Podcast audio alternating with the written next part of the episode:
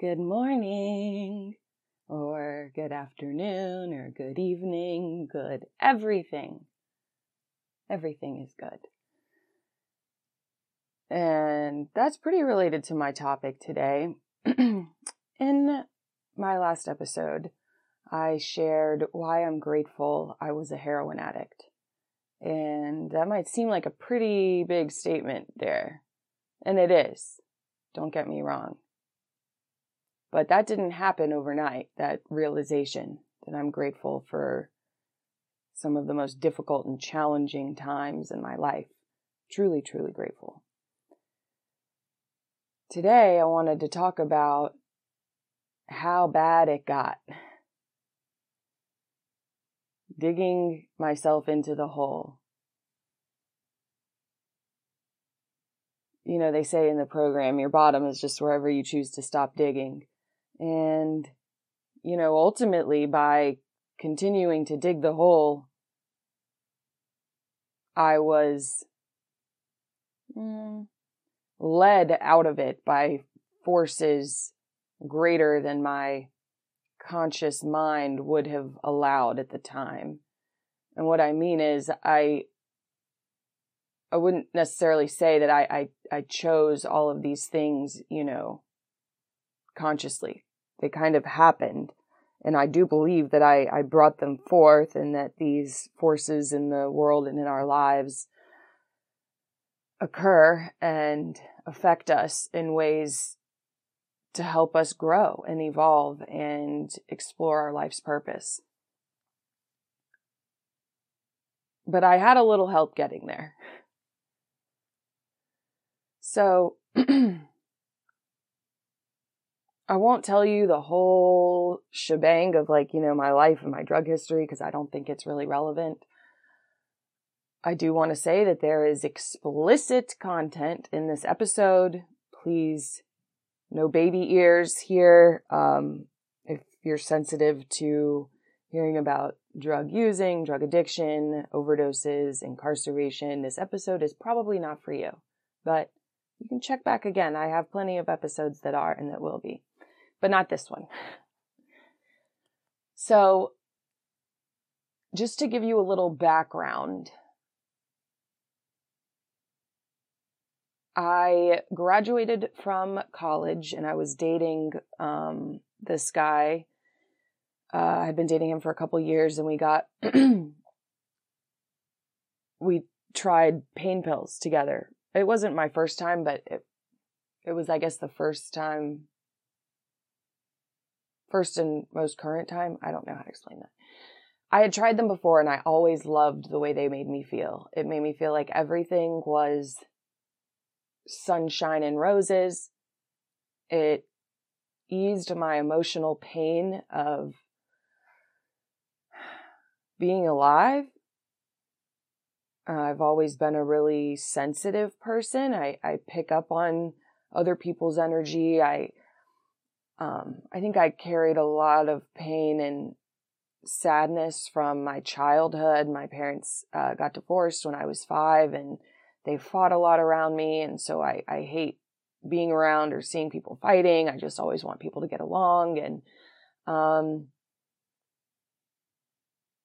I don't really have a bad upbringing. Uh, I just never learned how to deal with painful emotions. I thought, well, this is painful. Let's just stuff it down. I don't want to deal with that. You know, being in high school is just can be a painful experience. Um, well, I don't know about you, but it was for me. And I didn't have a bad high school experience, but I just, I had a lot of anxiety being around other people, which you would never guess by looking at me, but I did. I just felt different. Anyways, I, we tried, um, we drove and got some, uh, some Roxy's. It was like our first date. We had gone to play tennis together and he was outside on the phone. we had gone to get a beer at a bar downtown. And I'm like, why is this guy outside? This is like our first date. He's been asking me to go out with him for so long. And I go out there and he's like, oh, I'm, I'm going to go pick up these pain pills. And I was like, well, I want to come. And the rest, as they say, is history. So that continued for about two years. Um, I I graduated and I thought I would get a job in international logistics, which is like dry as fuck. I don't know how I thought that that was a fit for me. to give you some perspective, I'm now like a creative marketing director. I that's much more my speed. I, I don't know where this international logistics thing came from, but we had moved down to Atlanta and no longer had our connect to get pain pills. So we drove down to the like one of the most dangerous neighborhoods in Atlanta, the Bluff. Uh, met up with Dope Boy, and I I started shooting heroin for the first time. And things got pretty rough. I couldn't couldn't get with it at my job. I, I hated it, but I was also dealing with being a, you know, heroin addict. um, I would come home and there was a time when, uh, Jay wasn't there. So I call him and he's giving me some story about he's at the deli eating a deli sandwich. And then when he gets home, he continues to like fall out, starts turning blue. We were watching like Real Housewives or some trash TV together. And I look over because something funny had happened and he wasn't responding. So I like, I'm going over there and I'm like slapping the shit out of him. I had this cup of Wendy's lemonade with ice in it from what I'd picked up on the way home. And I like dumped that on his face and trying to like drag him to the shower to turn the cold water on him. And ultimately I ended up calling 911. And by the time the medics got there, he had kind of like come to and he's like telling them, Oh, you know, she's just kind of, you know, sensitive. I, I, I have a pain pill prescription, you know, for my back and I just took too much. And everyone's like, okay. So they leave and I know that he has dope at this point. I'd been like sick all day. So I'm like, well, are you happy with yourself? Let's go shoot some dope. so my mom comes down to visit me just to, you know, see how I'm doing. Her daughter's in her first job after college and I forget to pick her up at the airport. she gets to our house and we're still just like laying in bed. Um, and she's just like, what's going on here? And she knew like I was struggling at work and couldn't really figure out why. And we ended up going for a walk while she was down there. And I said, Hey mom, you know, I'm, I'm doing heroin, shooting heroin and uh, things are not good. I think Jay almost died the other day. I'm not, I, I'm like really fucking freaking out. I don't know what to do. And she said, well, I know what to do. You, you're going to move home, go to treatment. And that sounded like the best option at the time. So I, Jay and I broke up, uh, but we remained very close. We were like best friends. And shortly after that, I um, I was now living with my mom. Um, I had my first stint in rehab, which I didn't last very long. I was like, you know, this place isn't for me. I'm not an addict. They, these people, they have problems. I don't have a problem. I'm just shooting heroin. I don't have a problem. Um, I ended up finding a graduate program that it was a positive coaching psychology program, and I wasn't really doing much with myself after after college, and I didn't really know what I wanted to do, but I knew that that was it. That was, that was me. That was in alignment with who I wanted to be and what I wanted to do. And I, I loved that program. And, you know, during this time, it's like, I felt like there was the Amanda that was like at school, um, around like her professors or, or presented at work. And then there was this other Amanda that was like in so much pain. I was so ashamed of of my pain. I had this whole other life of of people and friends and you know other people who did drugs and and then I had this separate life like at school. And I wasn't really sure which one was me, but I knew that I needed the drugs in order to survive because the pain of the pain inside me was just, um, I thought it was so great that if I let it, just let it flow and, and felt it, that, that it would swallow me alive. And I didn't really have any other answers or, or ways to, to cope. it, it had become my sole coping mechanism.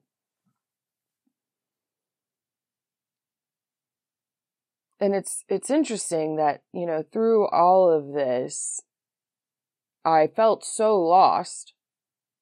I knew that I had a purpose, but I didn't know what it was. Um, I knew this, you know, coaching program was closer to that because I, I wanted to help people, but I wasn't able to help myself. And because of that, like disconnect and me continuing to choose drugs and, and using, um, in order to fuel my other, you know, professional Amanda, I, I, continued to sink deeper and deeper into that, as will happen when you start doing drugs the way I was. So I, um, I, I didn't want to be doing shooting heroin anymore, but whenever I stopped, I was getting sick. Um, I don't know if you know anything about being dope sick. It sucks. You can't do anything. So essentially, you have this, you know, crippling heroin addiction or whatever kind of opiate you're on, and you're really not even getting high anymore. You're just like living. You're you're you're do doing drugs in order to just be. Um, because eventually, what happens is you keep pushing those feelings down long enough. Then, whenever the drugs start wearing off, it starts getting shit starts getting really real, and it's like really uncomfortable because you've been so numb to it for so long. So I had gone to, um, I got a the scholarship or you know funding to go do a talk up in Montreal at the International Positive Psychology Conference. And it was amazing. I had a partner, this girl that I was going to present with. We were so excited. Um, we get up to Montreal and the girl tells me she doesn't want to do it anymore. It's just going to be me. But she'll film it, so it's cool. She'll just, you know, she'll film me talking and then I could have that video, you know, which I think I do have that video somewhere. I'm like freaking out. I'm like, this is like one of the biggest things I've ever done. I mean, we've been preparing for months, weeks. I mean, what, what are you talking about? So I call my, you know, best friend Jay and I'm like, Hey, honey, I, I don't know what I'm going to do. I'm, I'm kind of freaking out. Like this girl, she just backed out at the last minute. And he said, listen, you're a rock star and you're going to fucking kill it. And in that moment, I knew it was true because he believed it. I felt like he saw something in me that I, I wasn't able to see in myself despite our relationship of doing and using drugs together, like we had a very special bond. Um, okay, so I, do the talk. It went splendidly. It was great. And I'm on my way back home. I'm flying through Toronto. And there's a huge snowstorm. My flight gets grounded. I'm in this long ass customer service line trying to get a voucher uh, for a hotel or something. And Jay calls me. He's like, Hey, I just got out of treatment. He was in a treatment center in Irvine, California. Um, you know, asking me how my talk went. And I was like, Oh, I, it was great. I definitely want to talk to you. Can I call you back in the morning? I'm just like, there's just too much going on right now. He says, Yeah, sure, no problem. So I end up getting back to Marietta and I'm checking my email and there's an email there from Jay's dad. I'm like, well, that's weird. Um, and he tells me, hey, I, I wanted to let you know Jay was found outside of a ditch last night in Irvine, California. And I, I, I basically fell apart. I went to his funeral. I was, I was beside myself. Um, I didn't really feel like anyone else understood me the way he did and I didn't really know how to navigate life without him. I would go to call him and remember he wasn't, I couldn't talk to him. Um, and I, I just kind of continued on my course at that time. I, I did finish my program. I was still going to the methadone clinic. Uh, during this time, I thought it would be a great idea to start uh, smoking meth as well. Because I I had run out of my Adderall prescription, and this guy at the methadone clinic said, "Oh, here, have some meth." You want to see like some really fucked up stuff, like you just. It's a totally different world, meth users. Um, I started, so I ended up starting to date this other guy who was a sold drugs. Uh, we'll call him P. and I graduated from school, but I didn't really have anything else lined up. And I'm I'm basically like living with this guy and I I was on probation at the time because I had gotten this this DUI a couple years before and I'd completed everything I needed to do for that, but um, I had still had to turn myself into county jail for 24 hours. That was like the last thing I needed to do. But I had no concept of time. Like none. I'm supposed to turn myself in at 9 a.m. and I've been like up all night doing drugs, literally like doing nothing. And I, I missed the time I was supposed to turn myself in. Um, and my mom's just like, what the fuck? What are you talking about? You knew you had to be there. And so that happened another once or twice. And I'm like, it's like delusional in my mind. I'm like, you know, I'm, I'm like a, a white girl who has like this master's degree and, you know, they're not going to put me in jail. How insane does that sound? I mean, I, it's embarrassing to even say that. That's how far the, you know, this delusional state with me went at the time. I, I really thought that. Or maybe I just hoped that. I don't know. Turns out they will put you in jail. So I ended up having to be in county for two weeks because I had a chance to turn myself in for 24 hours and the judge was like, okay, you're playing with me. Yeah, you're going to go for two weeks. So I did that. And I met some people in there. It is kind of like the movie Blow. Um, but I, I was like pretty, I guess I'm pretty naive at the time. I, I, I, I just trust people. I take them for their word. And, um, I met a couple girls in there. One of which, um, had some, you know, connections in Mexico and started doing some things with that when I came back. And then the other one was a, this like probably like lifelong meth user. Her teeth were like all fucked up, but yet here I am in jail thinking she's like hilarious and she really cares about me. We're like friends. And the guy I was kind of seeing dating at the time, P was like, he was no stranger to like, you know, the criminal justice system in this country. He'd been in and out of jail and prison multiple times. He's like, these people are not your friends. And I'm like, no, you don't understand. Like they really are. These are my friends. So I lend one of my friends, the, the girl from West Virginia, my car and she crashes it into a telephone pole. So now I don't have a car. I ended up getting the car fixed. So it, it that, it worked out, but it, it was like ridiculous. And I, I kept continuing to make these decisions that just like made everything worse and I couldn't figure out how that was happening. I'm th- I'm thinking like, okay, I must have just done this wrong. Like, you know, it this it's this other girl's fault because I lent her the car and she's, you know, just like kind of blaming everyone else, still trying to control my outer experience uh in order to feel better. I wasn't getting the relationship there between like my actions and the consequences.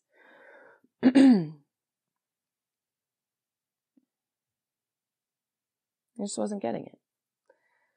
So now it's May of 2018 and um I had gone over to this like sketchy ass trailer park to go get some drugs from this guy.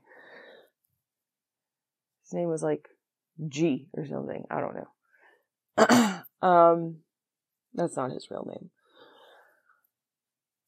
But you get the gist. I'm over there and his baby mama comes over with the baby and she sees us standing like outside together. Like we're just like on the front porch, like right off the stairs. And I was about to, you know, go to my car and head out because I had what I came for. And she like freaks out and run, tries to run us both over. He like tries to push me out of the way and she, you know, steers the car towards me then. And, um, because she can't get us both anymore. And she drives her car into a fence and runs me over. And I was pinned underneath her car. Okay.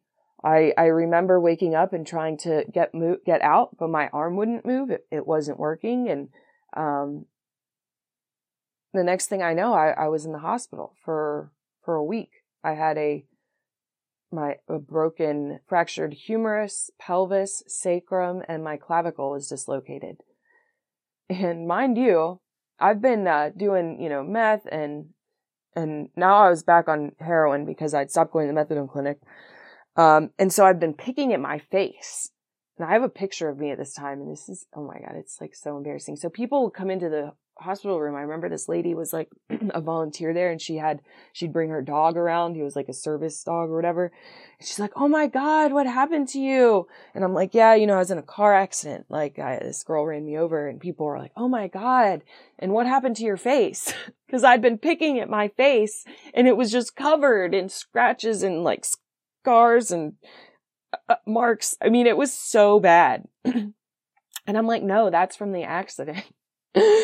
That's what, that's why my face is like this. I mean, oh my God. So I get out of the hospital and, um, I couldn't just sit still at home. I had a life to get back to. And so I end up having P come to pick me up and trying to like walk around, like trying to like use a, a walker, but I can't because it's like my right arm that's broken and my left pelvis. And I, I ended up just doing enough dope to not feel the pain and I was over at this friend of mine's house, not the same guy, different guy, driving home. It was right after my birthday. And it's probably like 6, 7 a.m. The sun was just coming up, and I had all my like drugs in this like methadone lockbox, but the lockbox was open and it was in my back seat. Don't ask me why I did that. Um, and my arm's broken, mind you, it's in a cast. And I see a cop behind me, blue lighting me. I'm like, oh shit, this isn't good. So I'm trying to like wait to pull over before I can, so I can reach back and get the box and close it, you know, so he doesn't just see all of my drugs out there and my fucking rigs and everything. I mean, oh my God. There's like a whole little drug addict, druggy kit there. Uh, but my arm doesn't work because it's fucking broken. And the cast, uh, I can't bend my arm that way to reach behind me. And so ultimately I just have to end up pulling over and I'm trying to like get it out of the back seat and close it before he can get up to my car. And he comes up to my window and I have all the drugs open in my lap in front of me with this like broken arm talking about, no, no, no, like I'm on probation. You, you like, please, like, let me go. So they didn't let me go. I got put back in jail this time for five weeks. Um, I, because I was supposed to be in a wheelchair, and they, they didn't have any like handicap accessible cells except for in the infirmary. So this time I was in the infirmary in, in a cell by myself with like nothing, nothing to do, no one to talk to, just nothing. I had a phone in there, um, like the pay phone thing, not like an actual phone. Um, and so I ended up just, I'd be like calling my mom all the time just to even find out what time it was and like, oh, that was like so painful because there's just nothing. And then all they're giving me for the pain is like maybe a Tylenol in the morning. And I had to like beg for that. And then shower in there, you have to like keep, first of all, you have, you have to stand up to be in the shower and you're, you have to keep pressing this button every like seven seconds to keep the water going. And people are like walking by outside, like men and women, guards, you know uh, just all sorts of people, all the other people coming into the infirmary. All I had in there, I had this Twilight book. I think someone gave me like maybe halfway through, and I just I read that a lot. And I had this. Um, one of the guards there knew me from the last time, and he gave me this like Marietta Daily Journal or something from like a few months ago. uh, and I had that maybe like my last week in there. Um, so finally, my lawyer gets me out. And I'm mandated to a 30 day treatment program in Pensacola, Florida, which was like, you know, day camp for adults. It's on the sound. There's like kayaks. It's like so cool. Um, and I still thought that I just hadn't quite figured out how to like do drugs or, um, sell drugs. And like, I didn't really have a problem. I was just going to like continue to maintain and like do what I was doing. And, um, and, and it would be fine next time. That's what I thought. So I like make some friends in treatment. I was gonna leave with this girl who she had multiple personalities. And I had made plans to, to go get a place with her to live after we got out. Um, but then the personality that ends up leaving was the one, this like 14 year old chick that's like in love with this like guy back in Texas. And I don't know if that was the real her or I, I don't know. that didn't work out. So I'm like staying, I end up staying with another friend down there and I had to go get my arm, I had to get it rebroken and get a plate and screws put in there because when I got arrested in May, the officer goes to put my arm behind my back and he rebroke the arm. I heard it like crack.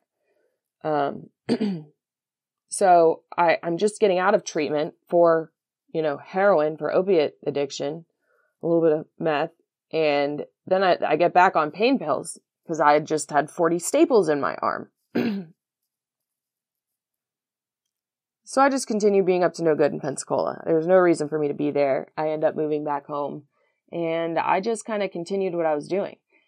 Uh, after a couple months, I ended up getting this settlement from that girl uh, running me over, and I went and I bought a new car with it in cash. I mean, it wasn't new. It was new to me. It was a new Lexus. and I just bought a bunch of drugs. And I thought, yeah, this is what I'm going to do because now I can support my habits. It's really fucking expensive. Okay. Not cheap unless you're buying in bulk. I'm going to be like Costco. I'm going to resell my stuff so I can support my drug habit. That's what I tried to do. I tried to do that until now it's December in 2018 and I was just leaving this like drug house. I'd been up all night selling drugs, doing drugs, and I was going to make another deal and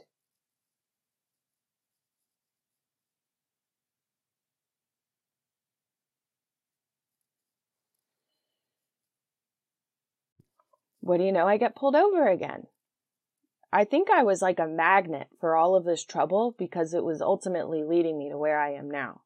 I had to like make these situations in my life happen and like I guess consciously making them worse so I could like unconsciously dig myself out of them. Um, but I wouldn't say it was like a choice that I was like, oh yeah, I think I should get arrested with a bunch of drugs again. Um, so this time I was in jail for six months. Yeah. And I got mandated to a 12 month residential treatment program for IV drug using women who were homeless. And some of them were pregnant. I wasn't, but some of them were. Uh, and it was during my time in jail that last time that I started to think about my life in a serious way because I, I actually finally had some time clean. It's probably the longest time I'd had without drugs or anything in my system uh for for that long in like since like I was 13. I don't think I'd ever gone that long. And so I was starting kind of, you know, just like beginning to get a glimpse of who Amanda was on the inside and and what I had left when everything else was taken away. And I realized, like, okay, Amanda, you say you want to help people, but you haven't been able to help yourself. Like, maybe this is going to be a way that you could help other people you know? You're clearly not the only one. You're not the only drug addict in the world. And, you know, you, you really did it this time. You really have some insight into this life. So maybe if you could get through, you know, uh, this on the other side, there might be a reason, you know, for all of this having happened and it might actually serve you and serve others. So that's why I say I'm grateful I was a heroin addict because it gave me my purpose gave me the insight, the opportunity to look more deeply into myself and transform my own life and realize everything I did have to be grateful for. And then in turn, I could now be able to help other people going through the same or similar circumstances. Because, you know, there's a lot of a lot of problems in this country with our drug system and our criminal justice system and the way we treat drug addiction. We treat it like it's some, you just take the drugs away and send someone to this 30 day treatment program and have them go to talk to somebody, you know, while they're there and, and then it's okay. But when you take the drugs away, the problems are still there. That pain is still there. And as long as you're unable to or unwilling, we are all able to look inside yourself and feel that pain, that sadness, that anger, that grief, that loss, until you're able to do that, it's going to keep presenting itself in ways, in things like drug addiction. It's just something we do because we don't know how to deal with these quote unquote negative emotions.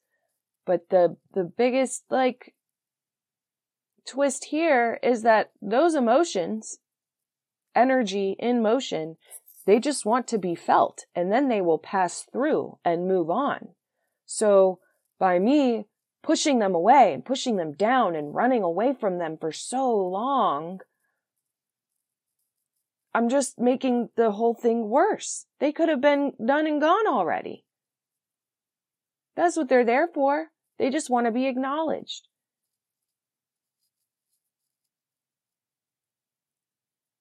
Because they're there, they're telling us something, they're giving us information. When we're angry, it means some kind of boundary has been crossed.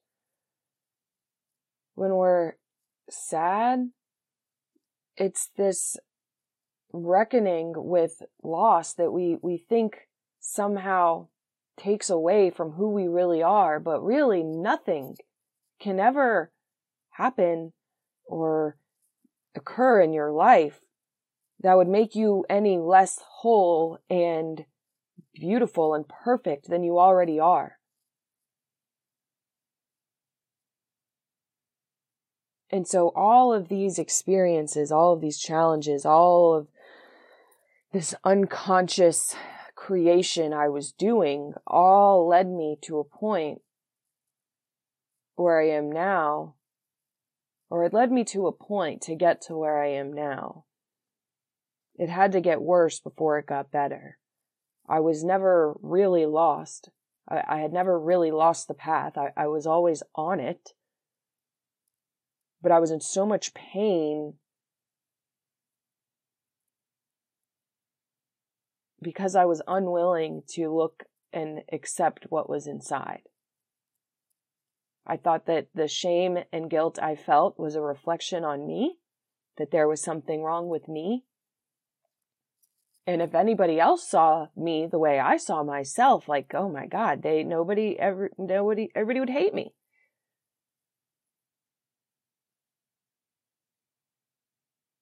I really thought that. So, essentially, I continued holding myself back and creating situations that would be extremely difficult for myself kept doing this. Uh, maybe my higher self kept presenting these things, these opportunities, so that I could get to the point of, I don't know, what, maybe like no return, where I, I had all my, you know, freedoms essentially taken away from me. Um, and I, I didn't have really much control over my external circumstances. And I started to realize the only thing I could control was inside. Aha! What a revelation. And so I just want you to know that no matter what is going on in your life or what has happened to you, you are never lost and you are never alone. You are on the path, even when it feels like you're not. So maybe you can ask yourself, what, what is life asking of me now? What is this here to teach me? How is this situation for my highest good? Just flip the script, you know? We have all this programming and conditioning that tells us that, or that we think is telling us that we're not good enough and we're not, like, we're, we're not whole. There's something wrong. And, and, and none of that is true. Okay. And I really do want to share with you how I started digging myself out of the hole and how I got from there to here. But I think that would be a kind of empty conversation if you didn't have the context of, of what came before and what led up to it, because I, I had to go down in order to come up. And I want you to know that that doesn't have to be the way. You, you don't have to learn from pain. You can learn from love instead. You don't have to let things happen outside of you in order for you to grow. That's what I had to do because I wasn't willing to go within and and change my inner world. So I I had to go through those things, but it doesn't have to be that way.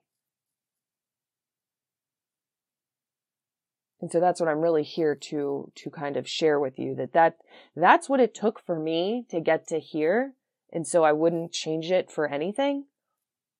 I, I now when things happen to me, it's almost like I mean, man, nothing can shake me. Like I, I already got through this and I don't know, like maybe this sounds really bad to you guys or sound, doesn't sound that bad, but you know, I'm like, if I could get through that, like I'm good. And I think some people just haven't really ha- gone through these, you know, life changing circumstances or moments. So they feel so, you know, swayed by the events and, and everything else going on around them. But when you come from a strong foundation, grounded in your own power and, and love and inspiration, you know that none of that has to have anything to do with what goes on inside. Nothing outside of you can ever make you less than the amazing being you already are. But if things are happening outside of you that are making you feel that way, maybe that's going happening for a reason and maybe you can ask yourself why. What is this here to teach me? So i love you so much. Thank you for choosing to spend this time with me here today. I hope this episode wasn't too much of a, a bummer a downer. Um, but you know that's how life works sometimes. It's um, it's that duality it's the opposites and you know that that is it's just it's my story and next time we're to be back here and we'll kind of talk about how this like transformation started to really take root and flourish, which I'm really, really looking forward to. I wish you the most wonderfulest of days. I love you so much. Thank you so much for listening.